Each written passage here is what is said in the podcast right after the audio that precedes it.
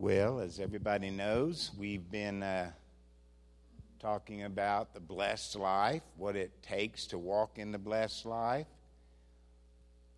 Uh, always like to clarify a couple of things before we get started about the blessed life and the difference between the old covenant blessing and the new covenant blessed life, shall I say. The blessing's the same, just as the curse is the same.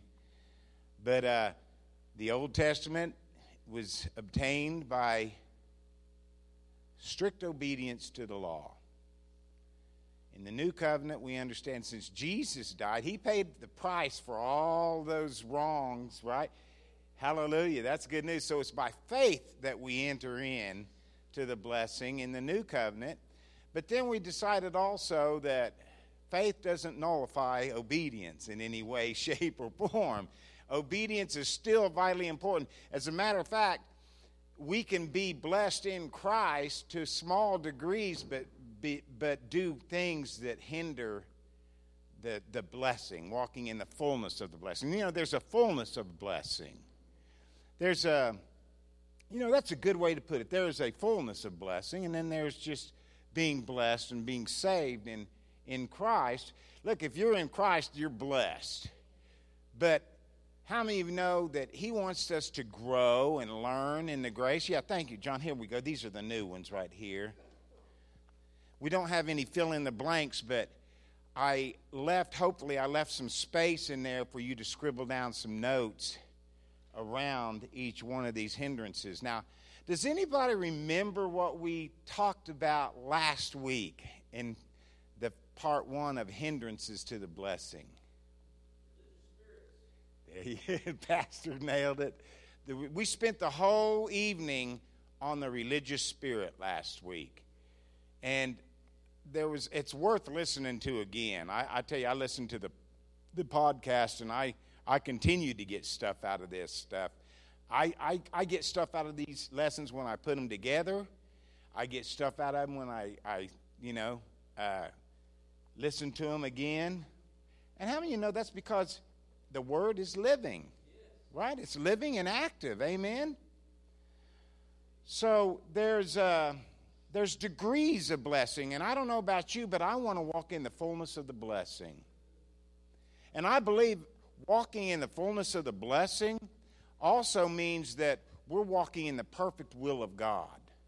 That's you know that's another thing. We, that might be worth writing down if you're taking notes. Uh, you're going to find the perfect will of God for your life in the fullness of the blessing. That's where you'll find the perfect will for your life. See, you know, because God has a permissive will, which is a real big area. but he's got a perfect will too, because the Bible talks about even in the as far back as the Old Covenant, in uh, Psalms 139, Ephesians 2:10, these all talk about before time began. He had your name written in the book. He was thinking of you. Your days were planned ahead of time. That's His perfect will.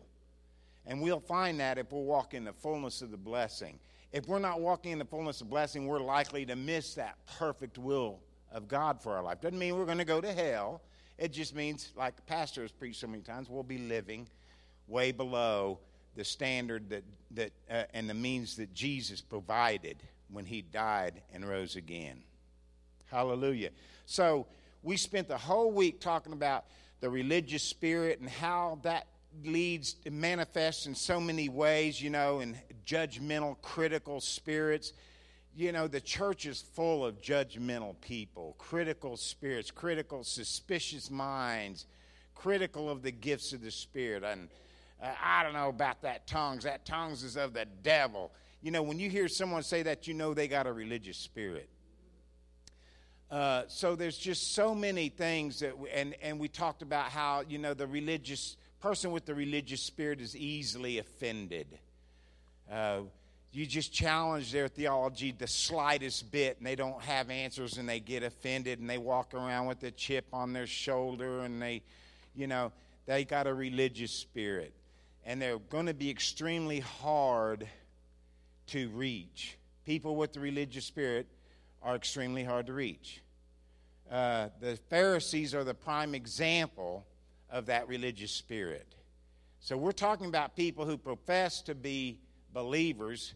Now, in the uh, the Pharisees, we would say in the Old Covenant, you know, believer was a different type of believer. But when Jesus came and was standing before them, they didn't recognize him because of that religious spirit.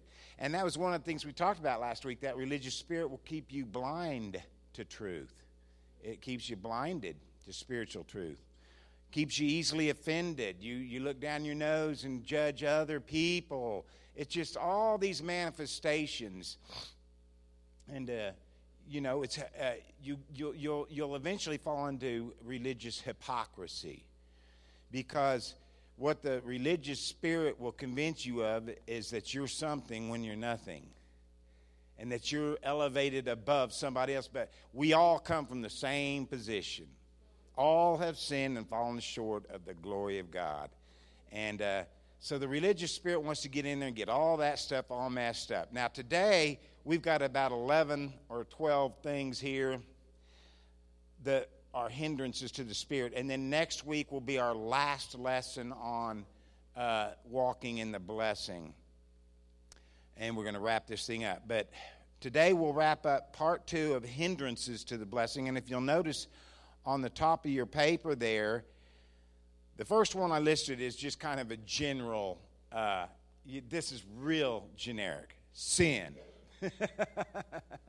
Sin will keep you from walking in the fullness of the blessing. It won't, it won't keep us out of hell if we'll confess our sins. He's faithful and just to forgive us of our sins, right?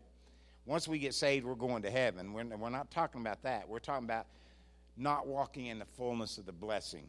If I've got, and I've written down some things here hidden sin, if there's hidden sin in my life and or vices. I've got a gambling addiction. I've got a porn addiction. Uh, well, guess what? You're not going to walk in the fullness of the blessing with those types of things in your life. You, you may be hiding them from, uh, from others that you fellowship with, but you're not hiding it from God. Now, while I'm on that subject, I want to I wanna just verify something uh, about Holy Communion. Here's a prime example of the religious spirit in Holy Communion. See if this bears witness with you, Pastor. The Holy Spirit showed me this a couple of months ago. I've been meaning to tell you next time you give communion, I wanted to have about 10 minutes. But I'm just going to take the liberty right now.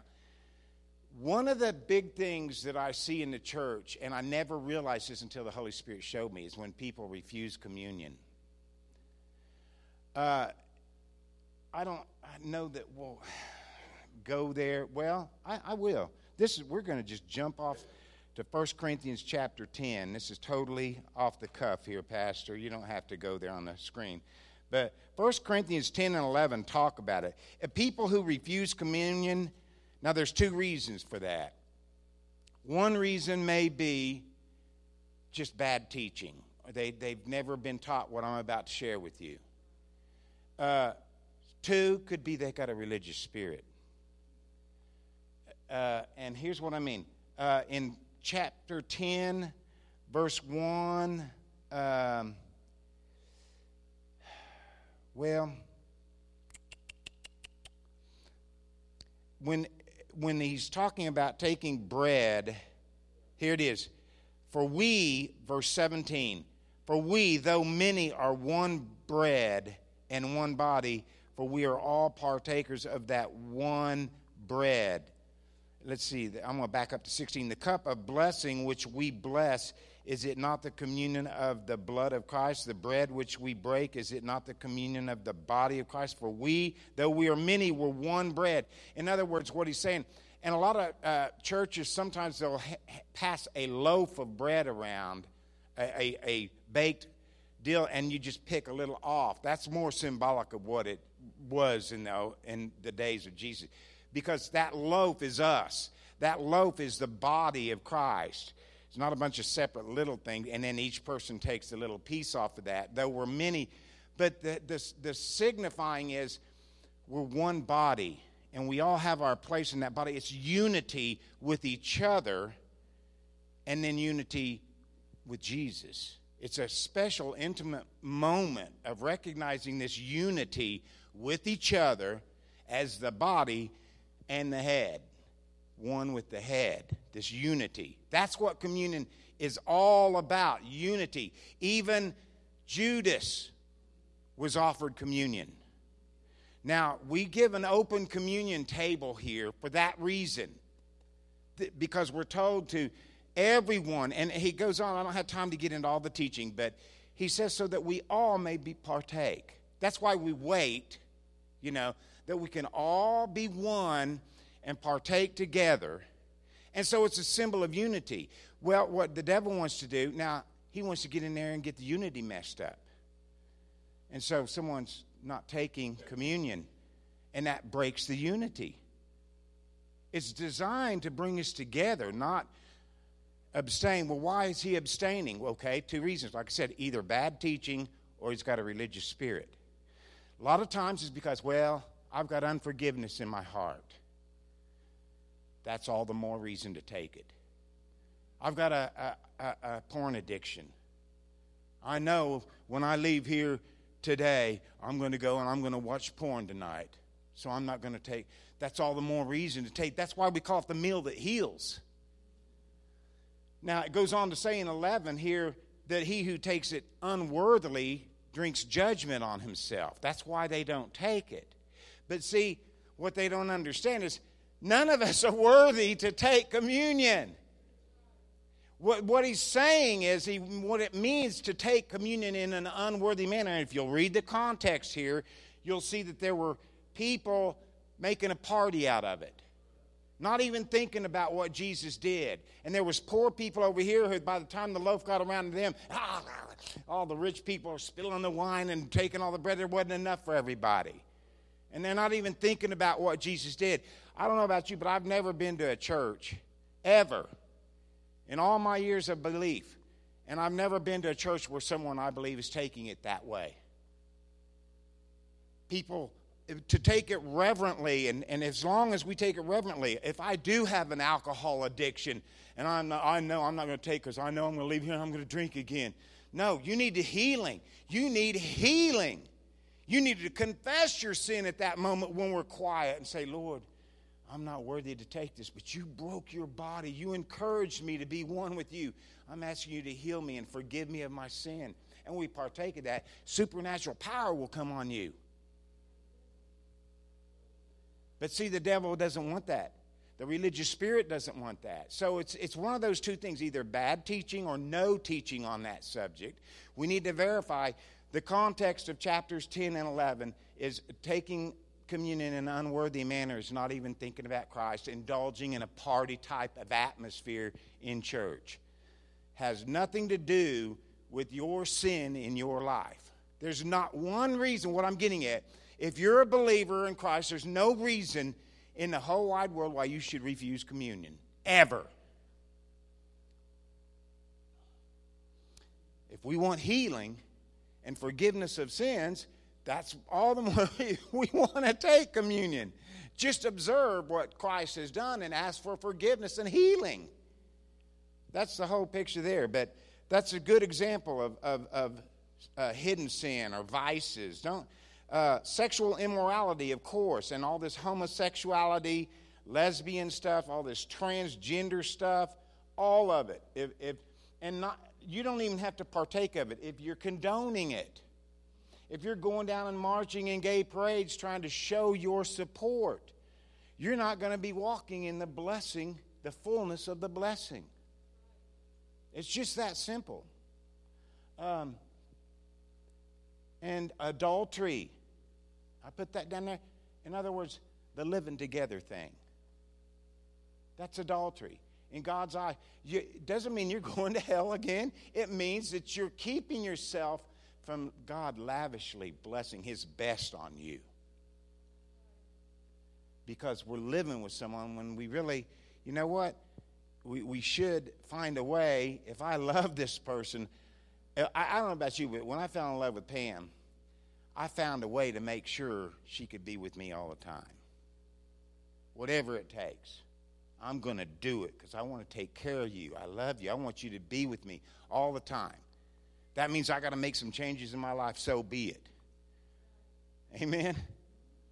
It's not complicated. This isn't rocket science. If you love somebody and two people love each other, they find a way to make it work.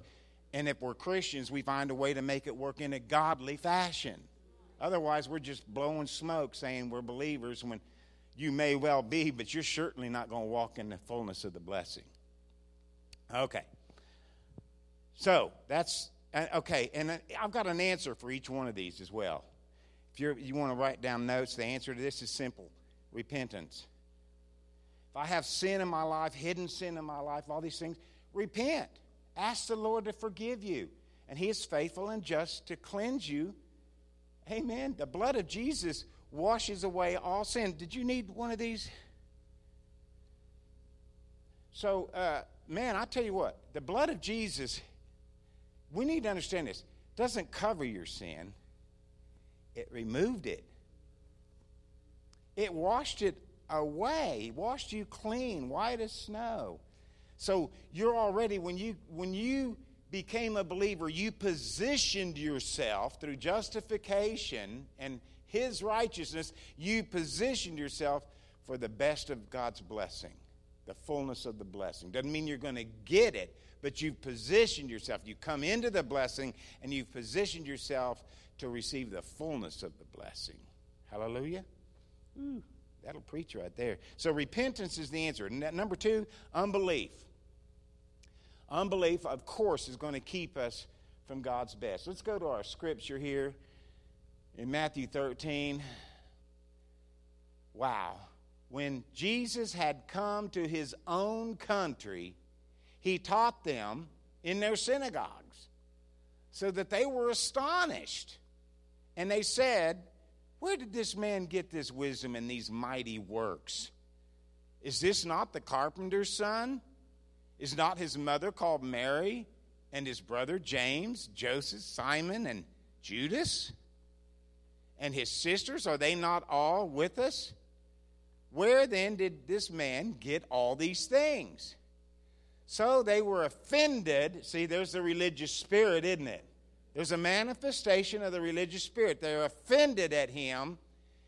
But Jesus said to them, A prophet is not without honor except in his own country and in his own house. And they did not do, he did not do many mighty works there. Why? Because of their unbelief. So it's that that religious spirit in this case we see caused them to get offended at the authority and the teaching that he had. Uh, another lesson to learn there is familiarizing, over familiarizing yourself. Uh, we don't necessarily have to worry too much about that with Jesus because we weren't there to familiarize ourselves with Jesus as a man and, and a family. But we can do it with preachers and teachers and prophets and, and evangelists and uh, right, right. Well, who who's this guy? I, I know him. He's he's he's that guy that works down at the store on Saturdays. What's he? Now, be careful. God may have called him to preach the word. And if he did, and you're listening and you're in earshot, guess what? That's a divine appointment. It's not a coincidence. Don't over familiarize yourself. That's unbelief. Uh, love, I'm kind of jumping the gun, believes all things, though. If we're walking in the love of God, we're, we're quick to believe. But see, the religious spirit's critical. He's going to be slow to believe. So the answer, what's the answer to that? Have faith, man. Have faith. You know, as long as you're not gullible, you can be faithful and trusting in other people. And even if you got it wrong or missed it, as long as you're not gullible, God will, God will, He'll fix everything. If you're gullible and stupid and ignorant, you know, hey, you, you could fall off into some bad areas by putting your trust or giving your heart or your ear to another preacher, especially these days with all the false preachers and teachers we've got. And the more, the closer we get to the, the coming of Christ, the more these false teachers and preachers are going to rise. And, and, I'm telling you, it's going to get to the point. Don't forget what Jesus said in Matthew 24. Uh, he said, if, if the very elect, if it were possible, this, this, this deception is going to deceive even the very elect. Thank God it's not. I don't believe. If you're truly saved and you're filled with the Holy Spirit, I don't think it's possible for you to be deceived by the Antichrist spirit.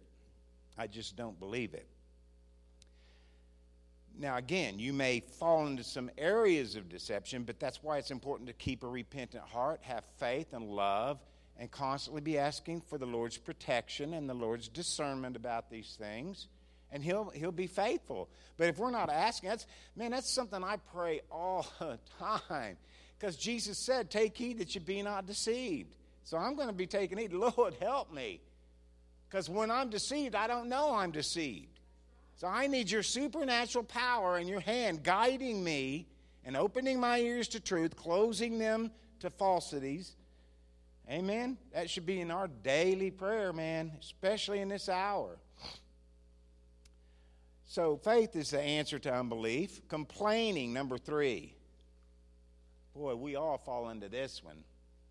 Now, I chose this scripture because this depicts the psalmist describing the condition of God's people coming out of bondage, going into the wilderness where they, they complained and complained and complained and failed to receive God's best.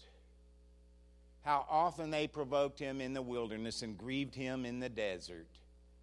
Yes, again and again they tempted God and limited the Holy One of Israel.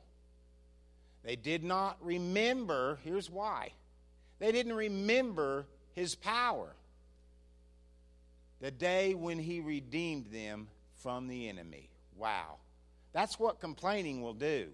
If you complain so much, not only do you get into limiting God's ability to lavish his best on you and bring you into the fullness of his blessing, but it's because you're forgetting you're, you're putting so much energy and thought into what was and the failures and the fear of yesterday that you, you Peter puts it this way uh, that, that you can't see afar off. This man who doesn't add all of these virtues to his walk cannot see afar off and has forget that he has been cleansed from his sins, former sins. James puts it this way He's like a man who looks in the mirror and then goes away and ex- immediately forgets what he looks like.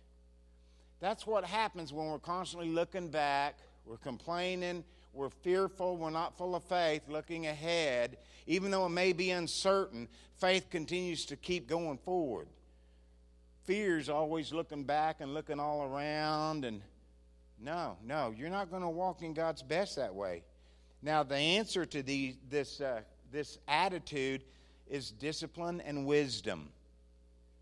Discipline and wisdom is what's going to keep you from complaining all the time. And I didn't go through all the scriptures for these answers like I probably should have, but we just wouldn't have time to go through it all.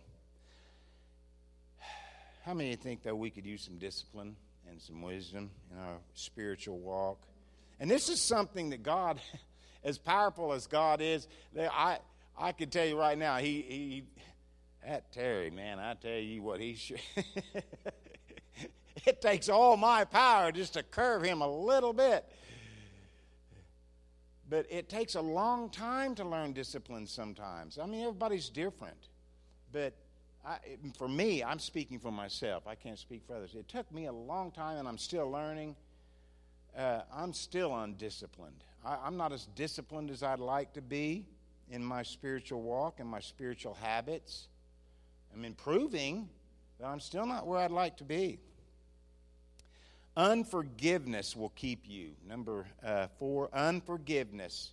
And notice I put out there to the side anger, rage, hatred. They all fall into that same category, but unforgiveness especially. Uh, and I'm thinking, I, I didn't put this scripture up there, but we'll just mention it before we read our scriptures in Mark in Hebrews where he talks about uh, being very careful as to our walk, not being like Esau. Uh, and so to, to be repentant, true repentance, see, because he uses Esau's example of, you know, he, he, he lost the blessing and sought it with tears, but it wasn't repentant tears. That was just tears of sorrow that he lost the blessing. That's not he never changed his mind. He never he never metanoia, never turned to a different way of thinking about the spiritual things of God. He still stayed fleshly his whole life. That's why the Bible says he hated Esau. Well, if Esau would have changed metanoia, if he would have changed his mind and his thinking about spiritual things and how important they are, God would have accepted that repentance. And he wouldn't have wrote that. So it tells us clearly that Esau and Judas alike never really repented. They, they did shed tears, but again, that tells us repentance is not shedding tears because you're sorry you got caught in a sin or something. Uh, you're sorry uh, that you even hurt the Lord. Judas was sorry that he hurt the Lord, but he never he never thought differently to a place. No, he went and hung himself. He should have known after hanging out with Jesus for three and a half years that there was forgiveness there. But unforgiveness, and then he goes on to say in Hebrews there that Take heed lest any root of bitterness springing up may defile many. So that's what happens when we get into unforgiveness. This root of bitterness will take, take hold deep down in your spirit. And that's going to keep you from walking in God's best. And not only that, it's going to defile a lot of people around you because you can't find it in your heart to forgive. And sometimes it's hard. We've, you know, we've used this story I have many times, but it's just so appropriate that, man, uh, you know, Pam's dad uh, abused them badly in every way that you could be abused. Horrible uh, childhood, her and her sister and her brother. And so they carried those problems into their adulthood. Messed them all up, man. I mean, it messed them all up. And they're still seeking help. You know, her sister, this was years ago, went to the world's way of dealing with unforgiveness, and he, he told her to go stomp on the grave and scream and yell and get it all out and pound and hate and do whatever you got to do, just get it all out. But Pam sought the Lord on it and had me drive her out to Midwest City one day to her dad's grave, and she stood out there and forgave, cried and forgave her dad and she's free today. This other, you know, her sister still struggles with these things, still fights depression, still. It breaks my heart to see the church full of depressed people taking all these medications for depression. Uh, beloved, it ought not be so. God wants to heal those things. And the only reason, and a lot of, I guarantee a lot of these people, it's just unforgiveness. They need to forgive their abuser or the one who rejected them or whatever that thing was that caused this root of bitterness to spring up and this depression to arise. Not only that, when things like depression hit us, now the spirits are getting involved. Dark spirits are involved in this. It starts out just you're saved and it just starts out with a bad feeling, but if you let the root of bitterness take hold, then dark spirits start getting involved and start taking control and oppressing this person. And many times it's just something as simple as you need to forgive. Number five, oh, well, and then, uh, okay, wait, let's, yeah, let's talk about this. I love this. You know, everybody knows this. Surely I say to you, Jesus says, Whoever uh, says to this mountain, be removed and be cast into the sea, and does not doubt in his heart, but believes that those things he says will be done, he will have whatever he says. You know, we've talked a lot about, remember how God will, he'll judge us using our own words. Out of thou mouth shalt be condemned, or you will be delivered, you know, justified. So, this is a prime example. Therefore, I say to you, whatever things you ask when you pray, believe that you receive them and you're going to have them. Here's the part I wanted to get to. I love that title, Necessity of Forgiveness. And whenever you stand praying, if you have anything against anyone, forgive him. Why? So that your Father in heaven may also forgive your trespasses. Now, look here. But if you don't forgive, this is sobering. Neither will your Father in heaven forgive your trespasses. Again, this is that being in the same boat. Yes, we're, we've got to get this perspective. We're all sinners.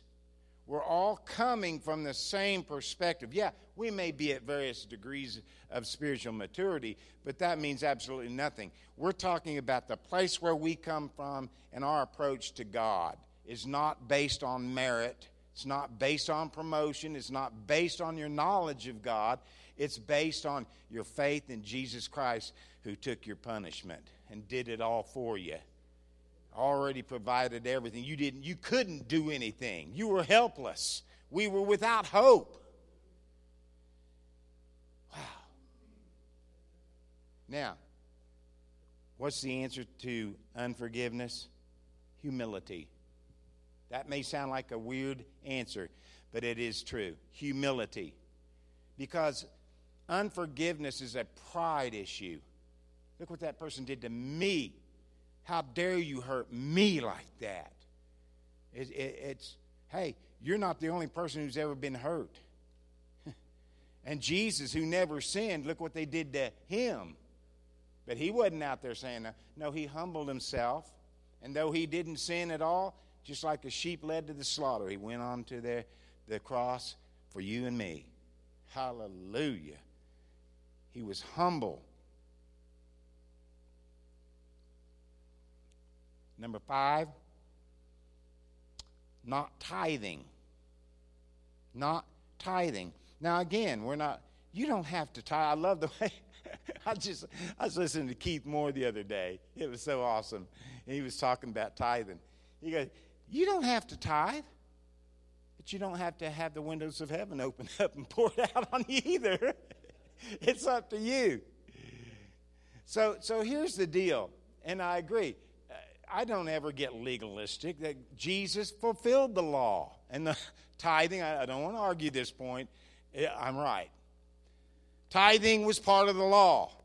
Yes, it was before the law with Abraham, but later it was incorporated into the law, and he said, Bring the whole tithe in the law, the book of the law, to my storehouse. It's part of the law.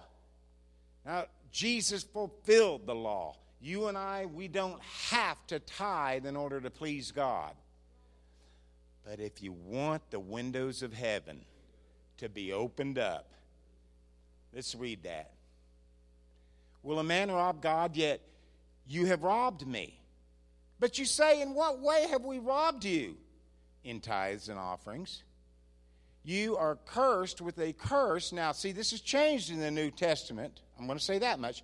But he says, You are cursed with the curse, for you have robbed me, even this whole nation. Bring all the tithes into the storehouse, that there may be food in my house.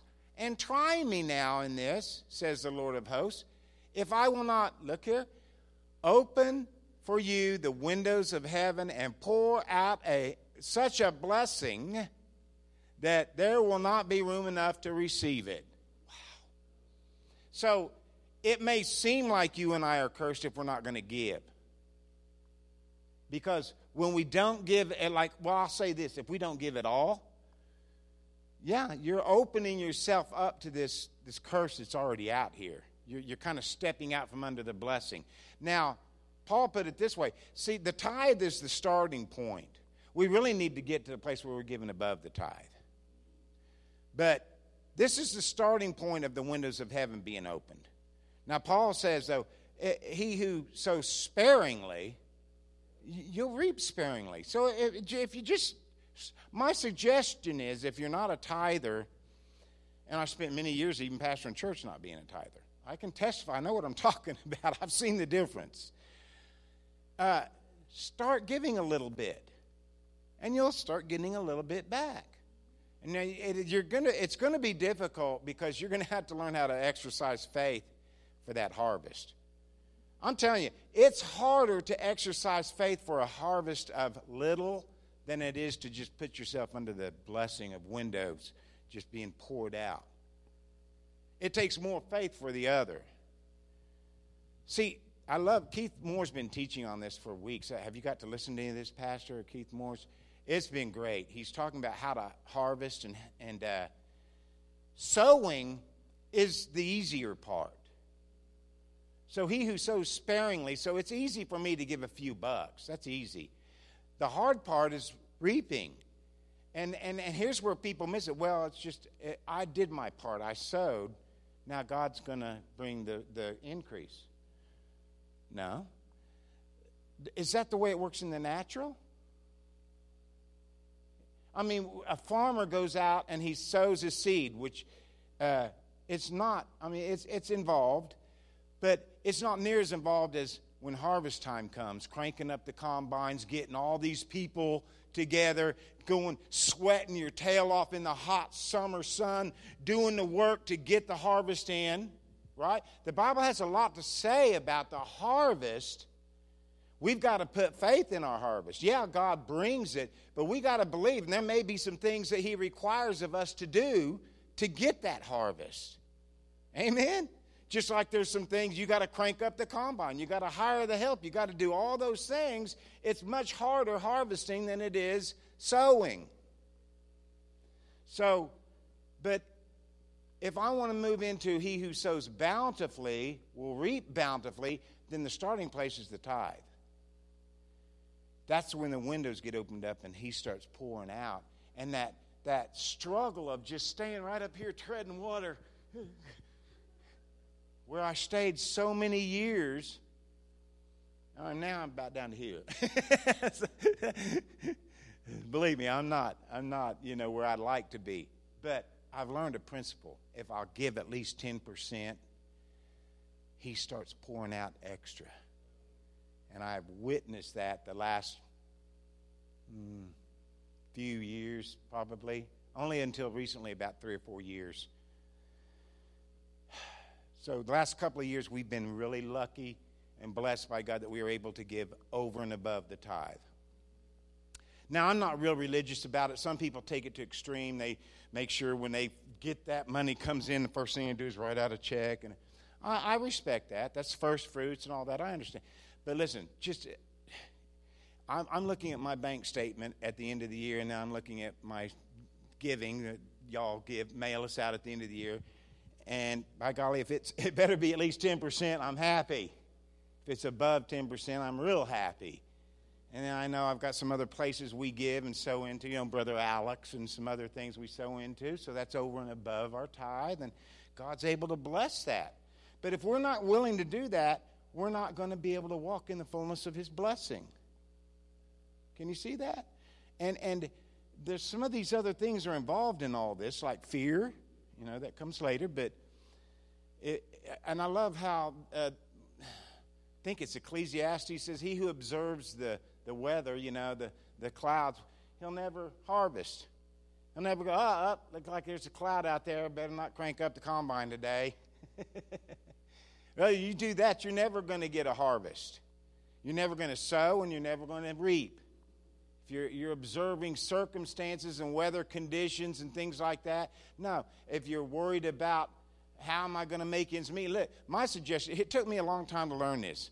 I've been worried about making ends meet my whole life.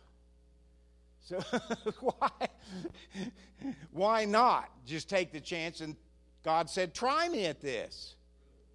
I, you know, I'm struggling already. What have I got to lose? And that's sacrificial giving. That's faith filled giving, not fearful giving. You know, Living Stones, I, I, I, go into detail on all this. There's so many things that can mess it up because there are people who have tied their whole lives and they're still broke. And that's because they're not giving in faith, or they, it could be giving out of fear. They've been sitting under preaching saying, You're cursed with a curse if you don't tithe. And they feel obligated. They're giving out of obligation or fear giving or exactly. It's the religious spirit will come in and pollute all of that. So there's a lot to this but it's, it's, it's more involved than what we have time to get into. But the thing that's going to heal that the answer to tithing or failure to tithe is trust. If you'll just trust god. And pray man. Pray over your check. Pray when you give. Pray whenever we have our time here. And like, Lord, especially if it's like, man, Lord, I can't really afford this, but you told me. You lift his word up to him. You told me, Lord, in this word to put you to the test. Now, I got an electric bill I'd rather pay with this. And I'll be honest with you, Lord, I don't know what's going to happen, but I'm given this. And I don't know, it may, He may allow it to get turned off. I don't know, but if you'll stick with it, if you'll stick with it, He'll start blessing you. Otherwise, He's a liar, and I know God is not a liar. But like I said, don't get all bent out of shape and start complaining or falling into one of these other areas if He allows your electric to get shut off. Or, okay, so you missed that car payment. Now you're going to have to make it up. I, I've been there many times. It, this isn't magic. God's not a genie in a bottle. He, if there's something in our heart that need, we need to learn a lesson, He's going to let you go through it. All right. We're running out of time. Fearfulness. 2 Timothy 1 7. For God has not given us the spirit of fear, but of power and of love and of a sound mind. You know, one of those translations says God has not given us a spirit of timidity. Timid which is quite different than fear, phobos, uh, which I think is the Greek word there. But uh, timidity is an interesting word because you've got a lot of people say, "Well, I'm just a, I'm kind of a, an, I'm, I'm not an extrovert. I'm an introvert. I'm kind of shy. Maybe, maybe not, but." That's you're skating on sketchy ground, because uh, that could just be an excuse to have no faith at all, to live a faithless life. And you just, you know, uh, excuses. It, it, you just make ex- one excuse after another, after another. There's always some reason why this didn't get done, you didn't do that. And, and it's just, I'm not that outgoing. I'm not an aggressive person. No, no, you're faithless. You know, uh, I don't know where I heard it, but the saying's always stuck with me. It say, he said that uh, excuses are the crutches of the uncommitted. You know, if you're committed to something, you're going to make sure it happens. You're, you're going to rise up, even if you are. There's nothing wrong with being reserved or a shy person. That's, that's fine. But don't let it interfere with exercising faith in this. That's exact. The devil will take those traits, sometimes even godly traits, and he'll use them for his advantage. Don't, don't let timidity, because timidity can really be cowardice. It's another word for timidity. so we need to be careful. And uh, the answer to that one is boldness. Boldness. Pray for boldness. Boldness to share. You know, I am not ashamed of the gospel of Jesus Christ. I don't know about you. When I first got filled with the Spirit, I was so excited. And, and uh, man, I shared with everyone I saw. And I've seen so many people get saved and they're just they're they're afraid to even open their mouth about Jesus. Well, Jesus said, Neither will I open my mouth and confess you before the Father, just like the unforgiveness deal. Man, this we cannot afford to let the devil fool us into these areas. God hasn't, and notice it's a spirit. Timidity could be a spirit. It may not be part of your personality. It may have been a oppressive spirit that's been on you for the last 20 years. All right? We, we've got to pray these things through, make sure we understand what the Word says and understand the reality of the situation. Why am I fearful of this thing? Am I timid or am I, am I bold? Am I, am I praying for boldness? It's okay to pray for boldness. Ignorance, number seven. I might go about five minutes over so tonight, if that's okay with y'all. Ignorance. Second Peter chapter 1. Grace and peace be multiplied to you in the knowledge, there's your answer, of God and of Jesus our Lord. As his divine power has given to us all things that pertain to life and godliness through how? He give, he's given it. Y'all have heard me quote this many times. But how did he give it? Through the knowledge of him who called us by glory and virtue by which have been given to us exceedingly great and precious promises. Hallelujah. That through these you may be partakers of the divine nature, having escaped the corruption that is in the world through lust. But also, for this very reason, giving all diligence, man, this stuff will preach for hours here. Add to your faith virtue, and to virtue knowledge and to knowledge self control, and self control perseverance, to perseverance godliness, and to godliness brotherly kindness, and to brotherly kindness love. For if these things are yours and they abound, or if you're if you're walking in these things and continuing to learn and grow in knowledge of these things, then you'll ne- neither be barren. Remember, we started out talking about Psalm 1. The blessed is the man who walketh not in the counsel of the ungodly, nor, nor stands in the path of the sinner, nor sitteth in the seat of the scornful. But he's like a tree planted by the waters. He's bearing fruit even in dry season. Neither will you be unfruitful in the knowledge of our Lord Jesus Christ. Hallelujah. So we don't have time to get into this, but I want to go to the next one. We're talking about ignorance here.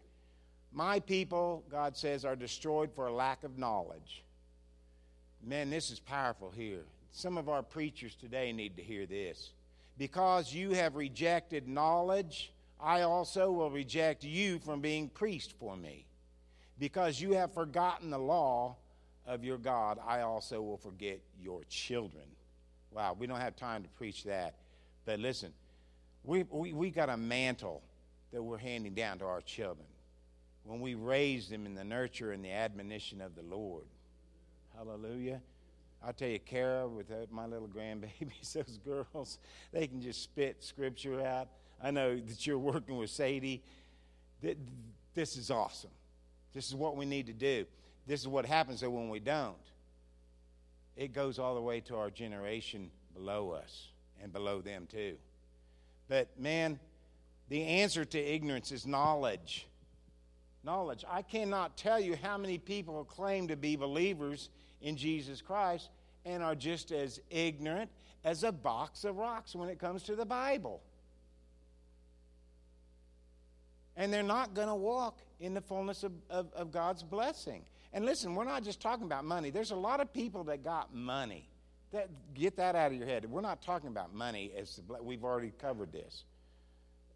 That's, that's part of it, but you don't, you, you don't have to even be a believer to have great wealth. But you got to be a believer walking in the blessing of God to have the kind of life that others look and say, I want to be like that person. I want what they've got. You know, you don't hear I, I've never heard anyone say, Oh, I want I want I want to be like Bill Gates. No, no, you don't. He's miserable, I guarantee you. He may have all the money on the planet, but he's so miserable. He's got to dabble in all these affairs he's got no business or knowledge dabbling in just to keep recognition and, and to be worshiped.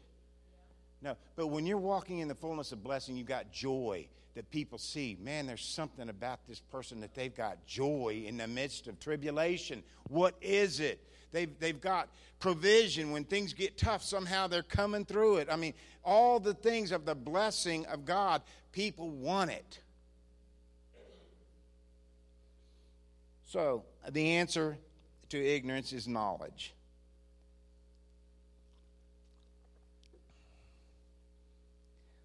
Number eight is pride.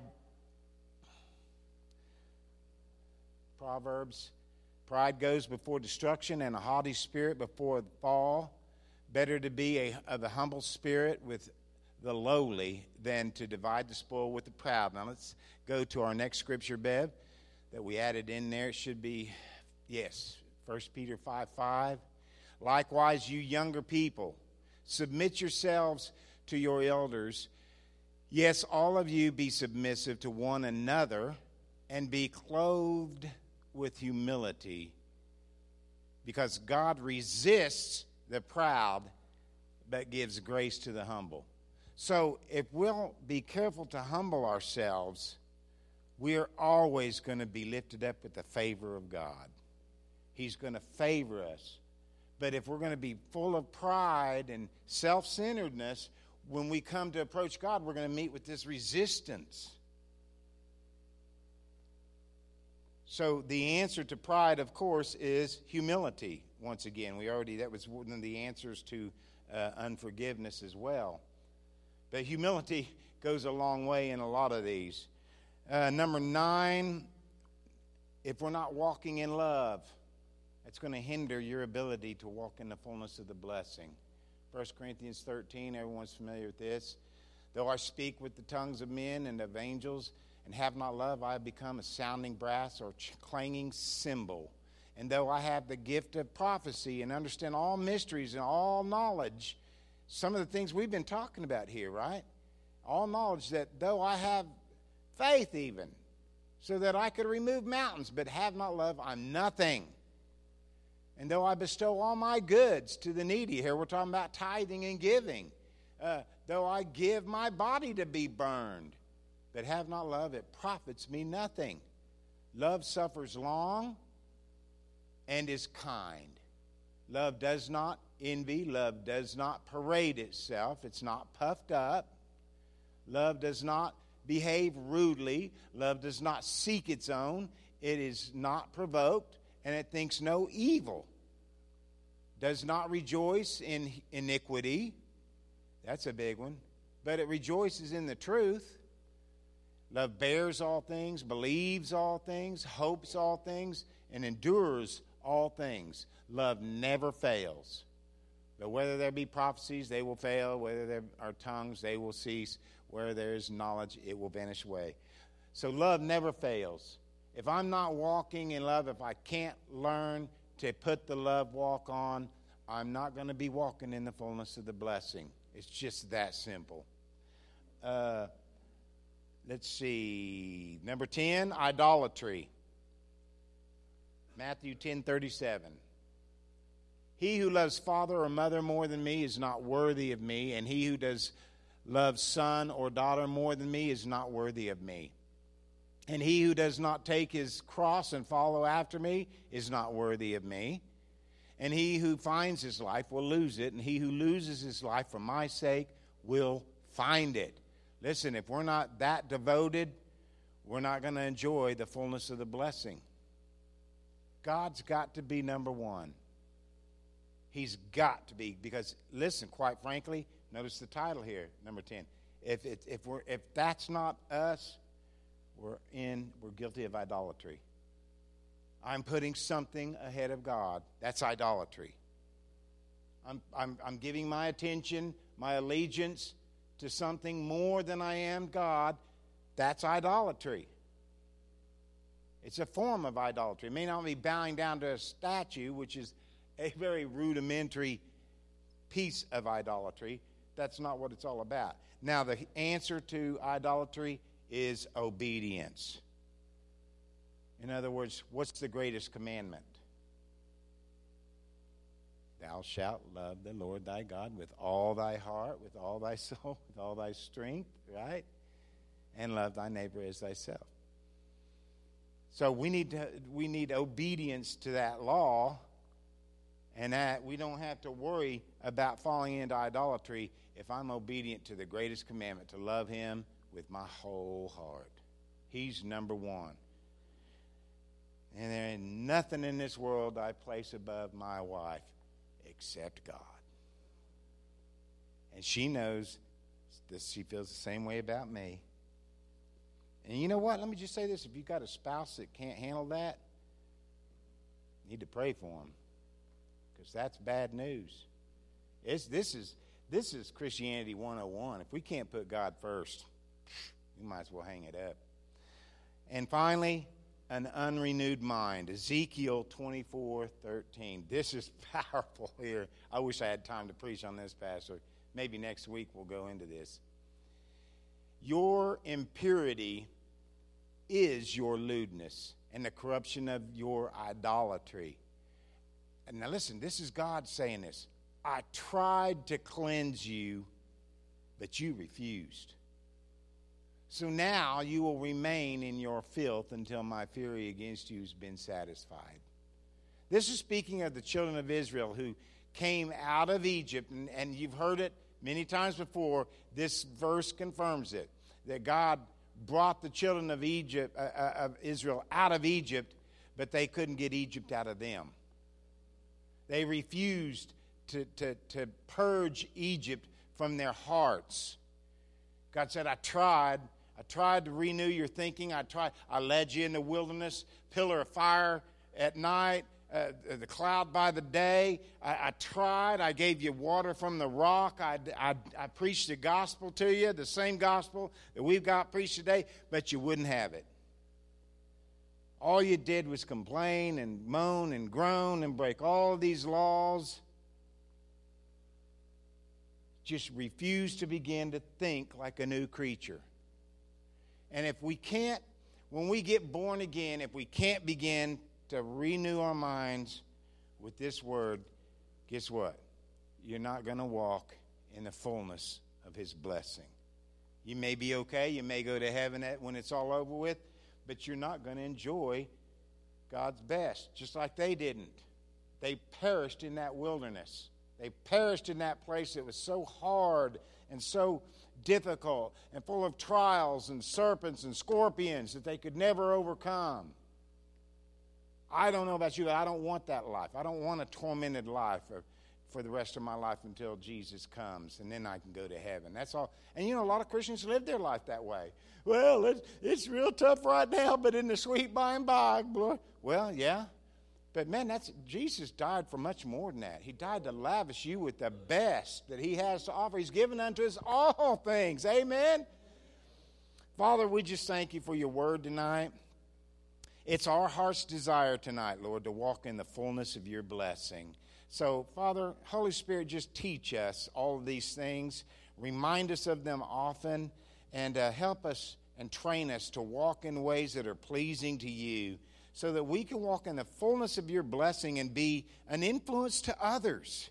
That we can bring others into the fullness of your blessing and, and that other people all around this world can see how awesome you are and how good you are I pray that you empower your church in these last days with gifts that will rise up, Lord, that we can demonstrate the power of the gospel, not just with words, Lord, but with signs and wonders and with healings and miracles and deliverances and casting out demons. Lord, all of the things that the apostles did.